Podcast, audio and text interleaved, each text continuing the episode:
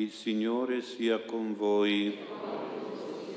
Lettura del Vangelo secondo Matteo.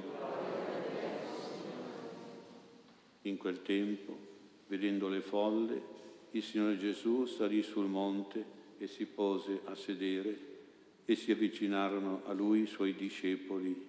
Si mise a parlare e insegnava loro dicendo, Beati i poveri in spirito, perché di essi è il regno dei cieli. Beati quelli che sono nel pianto, perché saranno consolati. Beati i miti, perché avranno in eredità la terra. Beati quelli che hanno fame e sete della giustizia, perché saranno saziati. Beati i misericordiosi, perché troveranno misericordia. Beati i puri di cuore, perché vedranno Dio. Beati gli operatori di pace, perché saranno chiamati figli di Dio. Beati i perseguitati per la giustizia, perché di essi è il regno dei cieli. Beati voi quando vi insulteranno, vi perseguiteranno e mentendo diranno ogni sorta di male contro di voi per causa mia. Rallegratevi ed esultate, perché grande è la vostra ricompensa nei cieli. Parola del Signore.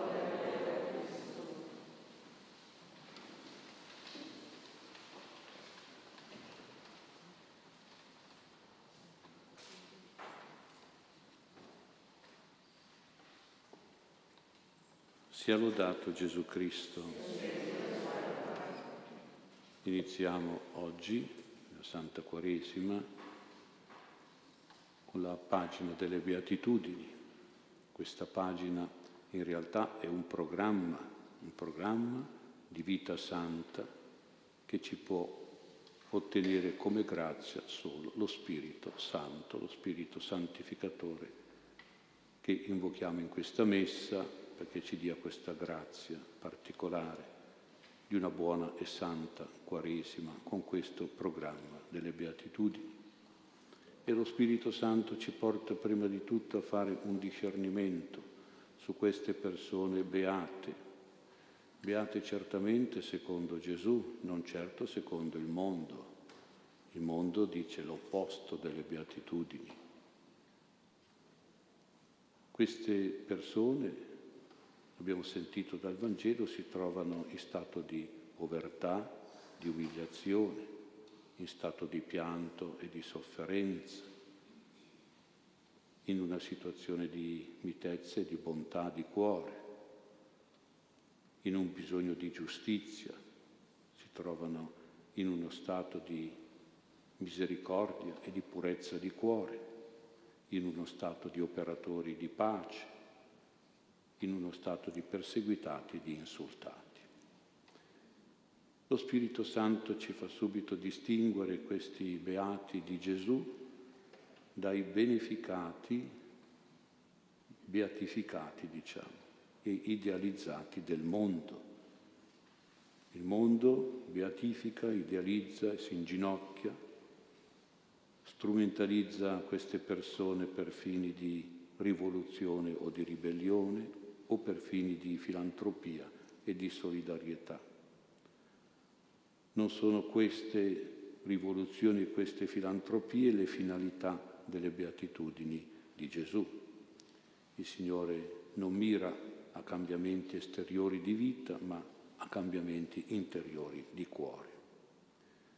E tutte queste situazioni delle beatitudini, situazioni di sofferenze, di privazioni, di contrarietà, situazioni di debolezza, di inferiorità, di indifesa di umiltà, Gesù dice, ci dice di evitare le, proprio le reazioni istintive primarie. Io penso che tutti noi dobbiamo constatare che se dovessimo trovarci in qualcuna di queste situazioni ci prende subito l'ansia o la depressione, oppure la rabbia, il rancore o l'infelicità la fragilità, la debolezza, l'apatia. Con le beatitudini Gesù invece ci invita ad affrontare tutte queste negatività e queste criticità con la serenità e con la pace, con la pazienza, con la forza, con il coraggio, con l'impegno. E arrivando addirittura a godere e a rallegrarci e ad esultare in queste situazioni. Non so se siamo capaci di questo, ma se lo dice Gesù, con la forza dello Spirito Santo potremmo arrivare. Ci sono arrivati i santi sicuramente, ma noi siamo chiamati dallo Spirito Santo a diventare santi. Dobbiamo quindi reagire in modo così come dice Gesù, nello spirito delle beatitudini. Abbiamo però da invocare per questo la potenza, l'energia, la grazia dello Spirito Santo. È proprio lo Spirito Santo che ha poi il compito di renderci non solo beati, ma anche benedetti, anche graziati, perché se seguiamo questo spirito della beatitudine arriveremo a questa benedizione, a questa grazia. E infatti è lo Spirito Santo che poi ci ricompensa, ci dà i suoi premi con le sue grazie, i suoi favori divini.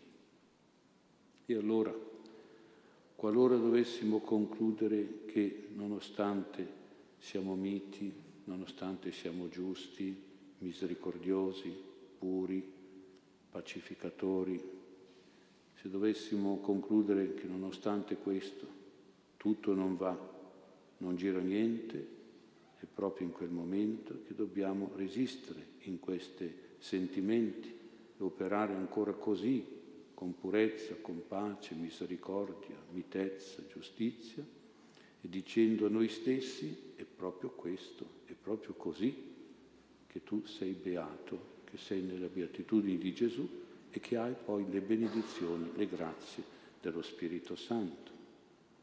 Così pure, qualora dovessimo constatare che siamo poveri, umiliati, piangenti, sofferenti, perseguitati per la giustizia dalla ingiustizia, insultati, calunniati, trattati male, e quindi dovremmo concludere, come dicono tanti, tutto va male, qui trionfa il male, ebbene dobbiamo aggiungere proprio per questo noi siamo nelle beatitudini di Gesù e nelle benedizioni dello Spirito Santo. Vedete tutti questi ragionamenti positivi basati sulle beatitudini ci garantiscono la salvezza dell'anima, la serenità della mente e la salute del corpo.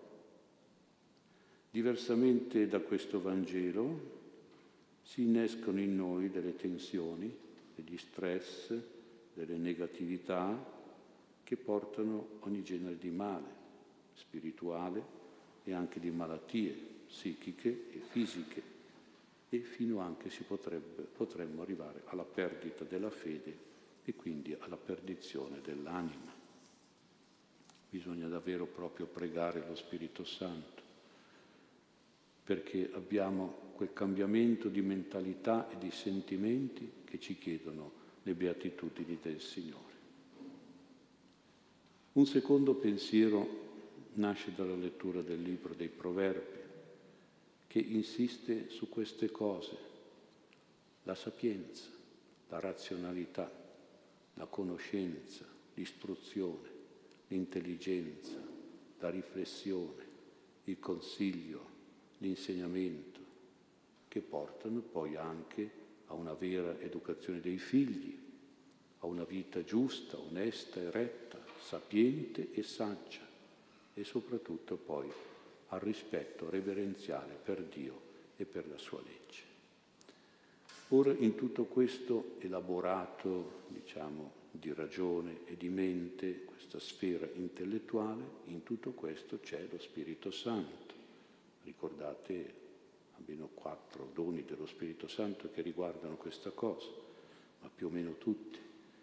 E naturalmente l'opposto dello Spirito Santo è il maligno e lui lavora invece nella sfera emotiva, nella sfera affettiva. Infatti c'è una contrapposizione della sfera emotiva e sentimentale, che di per sé è buona, è utile, ma in questa sfera spesso subentra lo squilibrio, subentra l'errore, subentra la sciocchezza, subentra l'esasperazione, la esagerazione, l'esaltazione o l'aridità periodiche, l'euforia o la tristezza alternate, insomma una psicopatia e ogni patologia emotiva con conseguenti sventure, disastri, disgrazie, fallimenti, tribolazioni, smarrimenti, angosce e mali a non finire.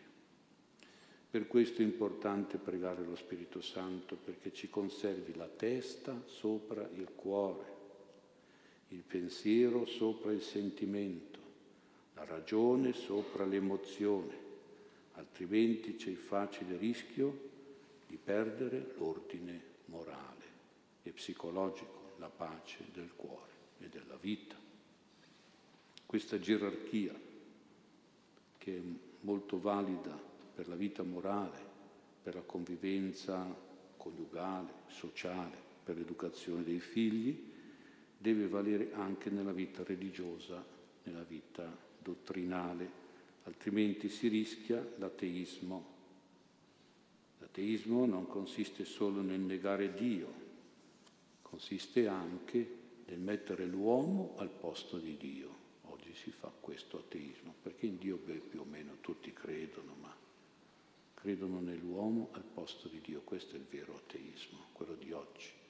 E così pure si rischia il relativismo, che non consiste solo nel negare la legge di Dio, ma anche nel permettere all'uomo di fare ciò che vuole, in peccati, in vizi, chiamandolo queste cose come un diritto e un bene. Questo è il relativismo vero, di oggi soprattutto. Allora bisogna stare molto attenti alle ambiguità e alle confusioni che oggi si sono create su Dio, su Gesù e si sono create purtroppo anche nella Chiesa. Dobbiamo dire con chiarezza e distinguere il vero Dio da un falso Dio. E allora vediamo un po' in particolare.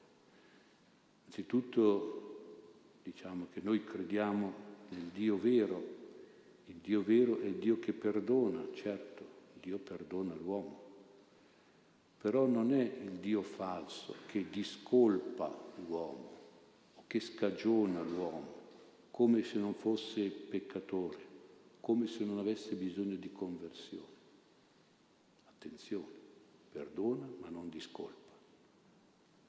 Noi crediamo in un Dio vero, che è un Dio pietoso e misericordioso, certo, è vero però non è il Dio falso che ammette le fragilità, debolezze umane come se non fossero peccato, solo fragilità, no, invece sono peccati. Noi crediamo nel Dio vero che è buono e paziente, ma che però non è il Dio buonista o il Dio lassista o il Dio relativista verso i suoi comandamenti, che non sono consigli, i comandamenti sono comandi, sono ordini ci costringono, ci devono costringere a obbedire. Noi crediamo nel vero Dio che è vicino, che è comprensivo certamente, che però non è il Dio falso, compagnone, amicone, complice e colluso con i nostri errori. Noi crediamo nel Dio vero, amorevole, premuroso, certamente, che però non è il Dio falso, permissivo, accomodante verso le debolezze, verso i vizi.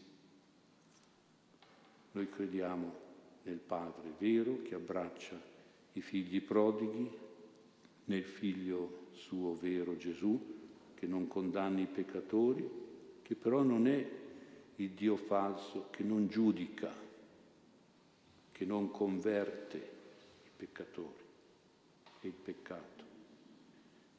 Non è il figlio falso che non dice non peccare più oppure osservi i comandamenti.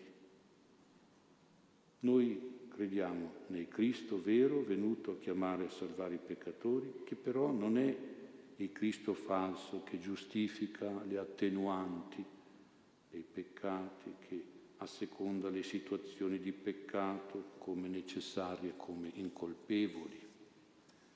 Noi crediamo nel Dio vero che ci guida, indicandoci Lui la strada giusta, del vero bene, la legge divina oggettiva, che però non è il Dio falso che ci accompagna soltanto sopportando e assecondando le nostre deviazioni, le nostre disobbedienze, le nostre colpe, le nostre irregolarità.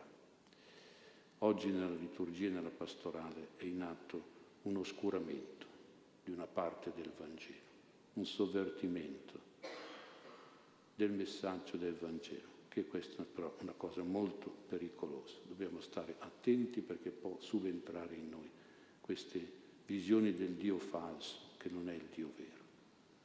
Per questo dobbiamo pregare molto lo Spirito Santo che ci sia di luce e ci sia di guida, soprattutto nella nostra vita religiosa e nella nostra vita morale.